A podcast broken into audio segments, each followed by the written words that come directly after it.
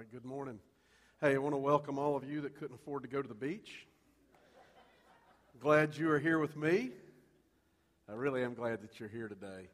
And uh, Memorial Day, I told someone the other day, I don't care what the calendar says, Memorial Day weekend is the beginning of summer, and Labor Day is the end of summer. That's the way it has been my whole life. I don't, I don't care about June 21st and September 21st. To me, this is summer. So I'm glad summer's here. I love summertime. You know, if you were to uh, if you were to go down to downtown Greenville or downtown Greer and just walk the streets and walk up to random people and say to them, "Hey, um, what is two or three or one of the most important events in all of human history?" Uh, first of all, you'd probably get a lot of people say, "Get out of my face! What are you, you know, that, doing that kind of thing?" But if you if you were to do that, you'd probably get different answers. Uh, you might people might say something like the the signing of the Declaration of Independence or the Boston Tea Party or the Emancipation Proclamation, stuff like that. If you went to another country, you'd get different answers. Uh, if you were in South Africa, they might say Nelson Mandela being elected president, or uh, if you were in China, they might talk about the Boxer Rebellion or things like that. All these great events that happen in history, these, these things that really did, for whatever reason, they changed the world. And, and there's, we could list off all kinds of things, whether it's wars or, or historic signings of treaties or inventions of products or books that were written, all of these different things. And, and you can make a case that, that th- those things, in different ways, they literally did change the world. But I believe, and, and, and we, the scripture that we read, the Bible that we read, teaches us that there is, there's one set of events, uh, two things that happen over a three day period that that are the most significant events in the history of the world. Because they not only changed world history here, but they changed things for eternity. And they, it, it changed people's lives then, it changed people's lives today, and it will change people's lives in the future. And what we're talking about is the, the crucifixion of Jesus Christ and the resurrection of Jesus just a couple of days later on Sunday morning. Those events changed the world unlike anything that we've ever experienced or anything that ever will happen again. And I want you to know today that as we celebrate this today, that the power of the cross and the resurrection that changed the world 2,000 years ago is just as real, just as strong today as it ever has been. That the power that brought Jesus back from the dead, and by the way, he really was dead, he, he didn't just pass out. He was completely dead. As my dad used to say, dead as a doornail dead. That when anytime something my dad would say, that's dead as a doornail, that you meant it was really, really dead. That's how dead Jesus was. In the grave, dead. And he came back to life. And that power that could bring a dead man back to life is still available to us today in our regular lives. And the great thing about the, the crucifixion and resurrection of Jesus and it being the central event of all history, it's also the central event of the Bible. One of the things that, that we tell you here all the time, and if you hang around here very long, you're going to hear me say this. We desire for you to read the Bible for yourself. And I, I'm going to say this until I'm blue in the face. You're going to hear me say this again. But if this is the only Bible you're getting this week, is me standing up here and reading part of it and talking about a little bit of it, you are spiritually malnourished. You are spiritually starving to death. Just like you have to eat food every day to survive, just like you have to drink water every day to survive, you need to be taking in the Word of God, the Bible, every day to survive spiritually and to grow and to become the person that God wants you to be. And so we talk about all the time that we want you to read the Bible for yourself. And as you read the Bible, one of the things you're going to learn, I'm going to go ahead and give you this is spoiler alert. I'm going to give you the theme of the whole Bible. Here's the theme of the whole Bible it's the theme from Genesis all the way to Revelation, and that is the death and resurrection of Jesus Christ and what it does for us. That's the whole theme of it. See, everything that happened before Jesus, Jesus isn't in the Old Testament. He's not a character there. You don't read the Old Testament and all of a sudden Jesus shows up in the middle of David or, or Samuel or, or, or in the Garden of Eden. Jesus is not hanging around there. But all through those stories, all of them are pointing the way to the cross. They're all pointing to the way to, to what Jesus was eventually going to do. And then when you read the New Testament and you read Matthew, Mark, Luke, and John, and we call those four books of the Bible Gospels, and gospel is an old timey word that means good news. And we call them the Gospels because it's the good news about what Jesus did for us on the cross. And when you read those four books, you see in those four books that the main part of that story is Jesus. It starts with the birth of Jesus, it goes through the life of Jesus, it goes through the ministry of Jesus, to the crucifixion of Jesus, to the resurrection of Jesus, all the way until he left the earth again when he ascended into heaven. It's all of that story. And then everything after Matthew, Mark, Luke, and John in the New Testament is all about what Jesus has already done. So the whole Bible, the whole teaching of it, is about who Jesus is and what he's done for us on the cross. And we're in this series of messages in the book of Psalms, which happened, most of the Psalms were written about a thousand years before Jesus ever came to earth. And I want you to look today at Psalm 22.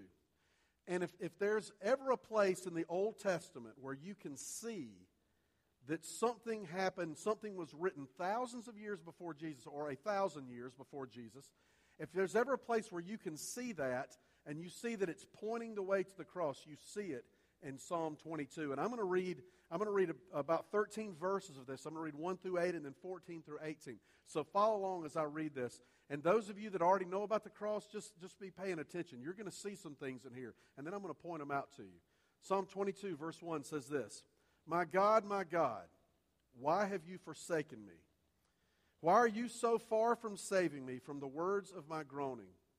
Oh my God, I cry by day, but you do not answer, and by night, but I find no rest. Now, I'm not going to stay, stay long here, but uh, you don't have to raise your hand, but has anybody else ever felt like that? Donnie talked about that last week in the psalm. He talked about, remember at the beginning of that psalm, it's almost like the person that was writing the psalm said, God, I don't even know if you're here. I don't see you. I don't see you at work in my life. Have you ever been there? Have you ever felt like that you're crying out to God and, and your prayers are just bouncing off the ceiling and coming right back down to you because He's not listening? That's where David was when he wrote this psalm. Then, verse 3 Yet you are holy enthroned on the praises of Israel. In our fathers, in you our fathers trusted. They trusted and you delivered them. To you they cried and were rescued. In you they trusted and were not put to shame. But I am a worm and not a man, scorned by mankind and despised by the people. All who see me mock me. They make mouths at me, they wag their heads. They say, He trusts in the Lord. Let him deliver him. Let him rescue him, for he delights in him. Then, verse 14 I am poured out like water, and all my bones are out of joint. My heart is like wax, it is melted within my breast. My strength is dried up, and my tongue sticks to my jaws. You lay me in the dust of death. For dogs encompass me, a company of evildoers encircles me. They have pierced my hands and feet. I can count all my bones. They stare and gloat over me. They divide my garments among them, and for my clothing they cast lots. Now, King David of Israel, he wrote this psalm. And like I said, he wrote this about a thousand years before Jesus ever came. And, and Jesus was in the direct line of, of David. He was part of the tribe of Judah. David was part of the tribe of Judah. And, and in fact, when you read the, the Christmas story, you might have heard where it talks about Joseph went to Bethlehem because he was of the house and line of David. So, so Jesus was a direct descendant of King David. And so this happened a thousand years before Jesus showed up. And I want you to know that what David is writing about when he writes Psalm 22, he's writing about events in his own life. He's writing about a situation that he's dealing with and the way he feels about it. Now, keep in mind, David was a poet. He was an artsy kind of guy. He, he wore skinny jeans and a deep V-neck and that kind of thing. But, but that was him. He was, he was really poetic and he wrote all these song lyrics and stuff. And so when you read Psalm 22, you see in there, obviously this is not literal language. When, when he says there uh, that, that, his, uh, that his bones are all out of joint and his heart is like wax, his, his, literally his bones weren't out of joint and his heart literally had not turned to wax, he wouldn't have been able to write this psalm if it had. And when he says there that, that they divide my garments among them and cast, uh, cast lots for my clothing, he didn't have people that had stripped him naked and were casting lots for, for his clothing. He, this was poetic language he was using, but he's talking about a situation in his life that he was dealing with. But I want you to notice something here. And I want you to understand what a great gift God has given us in His Word. By giving us the Bible, I want you to understand how great of a gift this is. Because God was able to take something that David wrote about how hard of a time he was having. And, and through the, the inspiration of the Holy Spirit, he was able to speak through David and point us to something that was going to happen a thousand years later. When David wrote this psalm, he wasn't saying, Hey, I'm going to tell everyone about the crucifixion of Jesus, and he started to write. David didn't know about the crucifixion of Jesus. David had never heard the name Jesus. But God was using David, he was speaking through David to point us, to point future readers to see one day this is going to happen. One day, a man named Jesus is going to come. He's going to live a sinless life. He's going to be crucified on a cross, and he's going to be raised again on the third day. And that is going to make all the difference in the world and all the difference for you personally. And so, look at this. I'm going to just point out the point out the things. If, if you go to Matthew 27, so if you've got a Bible, if you want to turn to Matthew 27, well, I'll read the ones from Psalm 22. That's good. Or you can stay at Psalm 22, and and I'll read from Matthew 27. Either way, I'm going to read it all. And you'll see Matthew 27 is is where the, the guy who wrote Matthew, uh, the book of Matthew, uh, ironically, was named Matthew, and he's writing about the crucifixion of Jesus. And he's writing about those events because he saw them, he was there. And he's writing firsthand accounts. And this is what he says happened. And I want you to notice the, the similarities between what David wrote a thousand years before and then what actually happened to Jesus. Psalm 22, 18 says this They divide my garments among them, and for my clothing, they cast lots. And then Matthew 27 35. And when they had crucified him, they divided his garments among them by casting lots. Psalm 22 7, a thousand years before Jesus. All who see me mock me. They make mouths at me, they wag their heads. Matthew 27 39 through 40. And those who passed by derided him, wagging their heads and saying, You who would destroy the temple and rebuild it in three days, save yourself. If you are the Son of God, come down from the cross. Psalm 22 8, David talks about what he felt like the people were saying about him. They were saying this He trusts in the Lord. Let him deliver him. Let him rescue him, for he delights in him. Matthew 27 43. While Jesus was on the cross, people mocked him by saying, He trusts in God. Let God deliver him now, if he desires him, for he said, I am the Son of God. And then Psalm 22 1. This is the one that if you know anything about the cross, anything about the story of the cross, as soon as I read this, you should have said, I've heard that before. Where he says, My God, my God, why have you forsaken me? Why are you so far from saving me from the words of my groaning? And then Matthew 27 46, as Jesus hung on the cross, and about the ninth hour, Jesus cried out with a loud voice, saying, My God, my God, why have you forsaken me? A thousand years, when there was a king named David, God already had a plan in place. He already had a plan in place that he was going to come to earth in the form of a human. He was going to live on this earth. He was going to be tempted in all the ways we're tempted.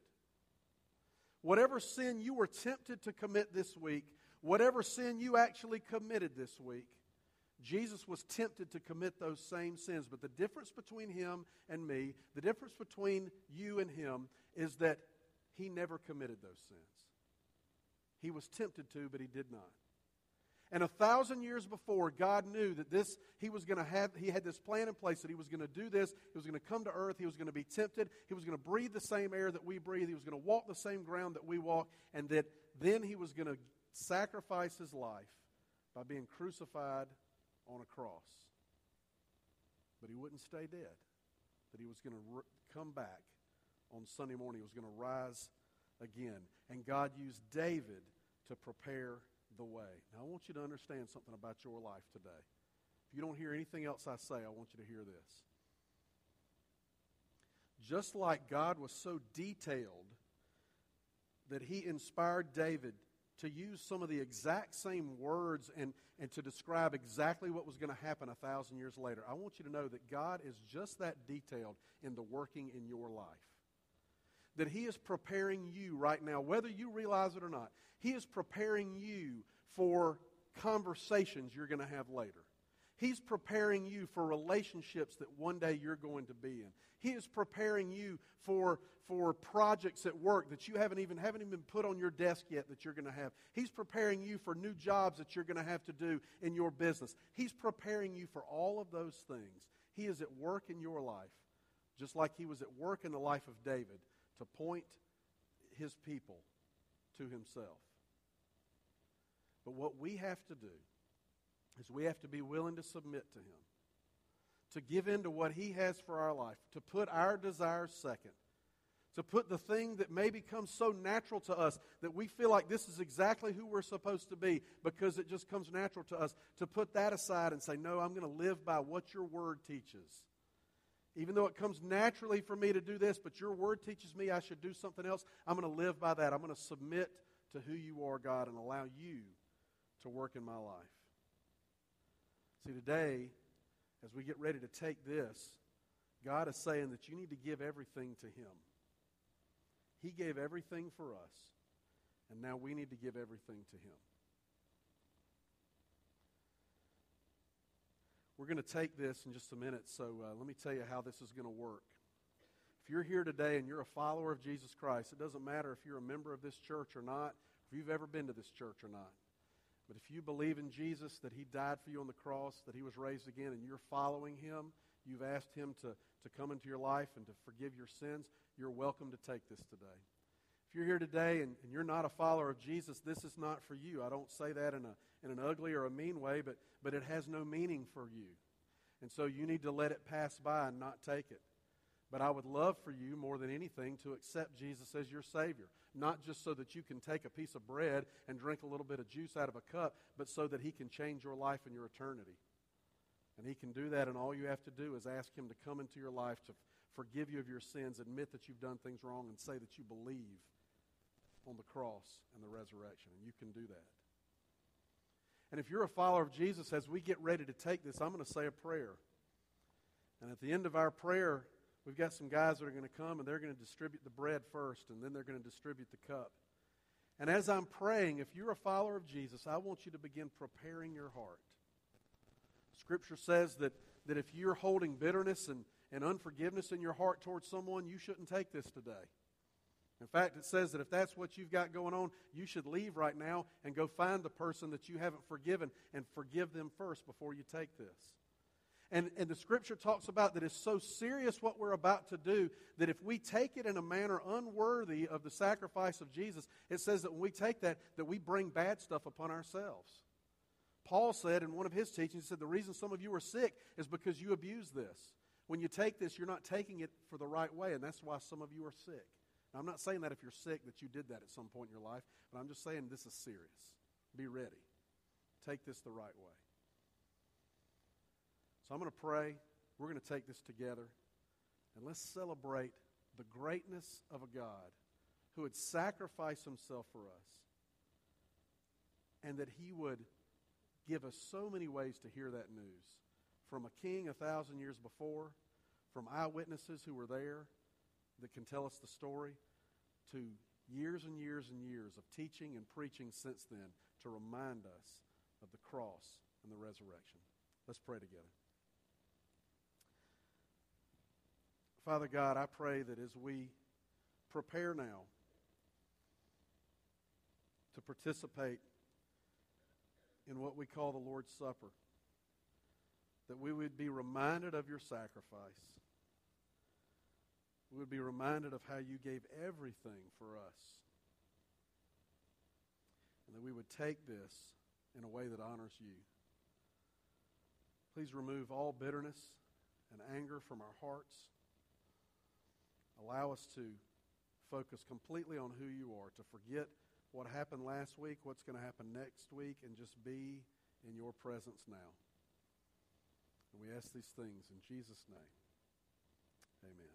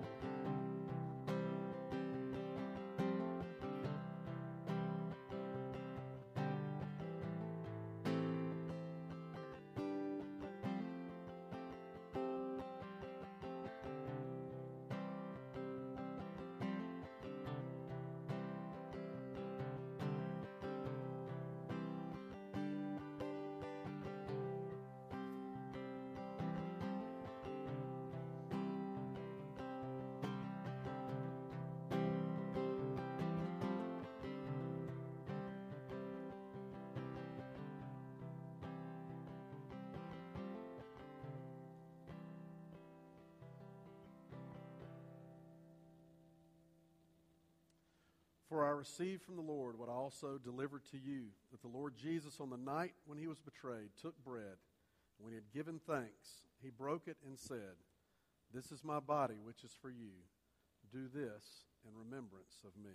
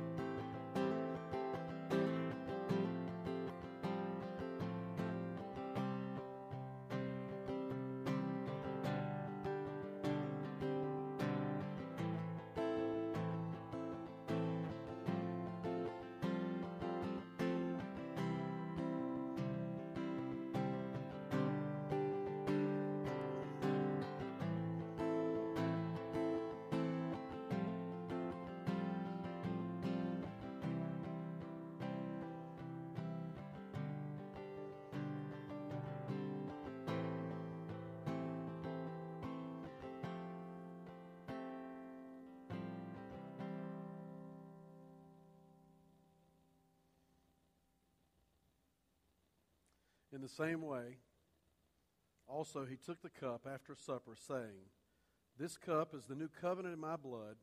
Do this as often as you drink it in remembrance of me. For as often as you eat this bread and drink the cup, you proclaim the Lord's death until he comes.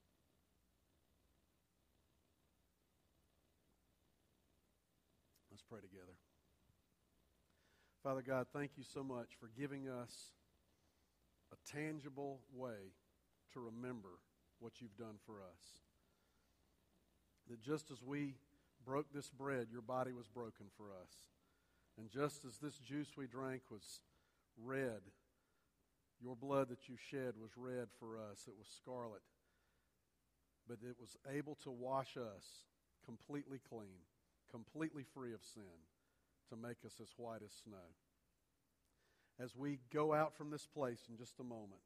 As we enter into the world tomorrow morning or Tuesday morning, whenever our week starts this week, when we go back to work, we go back to school, we're at the places where we live and play and work.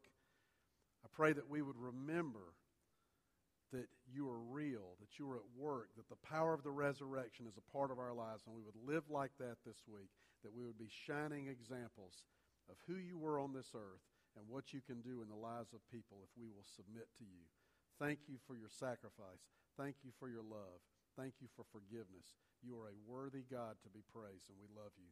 And we ask these things in Jesus' name. Amen. Stand with me while I read a closing scripture, and then we're going to sing a closing song. First Peter wrote this. First Peter wrote this. Uh, Peter wrote this in First Peter 1, 3 through 5, and it says this Blessed be the God and Father of our Lord Jesus Christ. According to his great mercy, he has caused us to be born again to a living hope through the resurrection of Jesus Christ from the dead, to an inheritance that is imperishable, undefiled, and unfading, kept in heaven for you, who by God's power are being guarded through faith for a salvation ready to be revealed in the last time. That's why we celebrate today. Come back next week.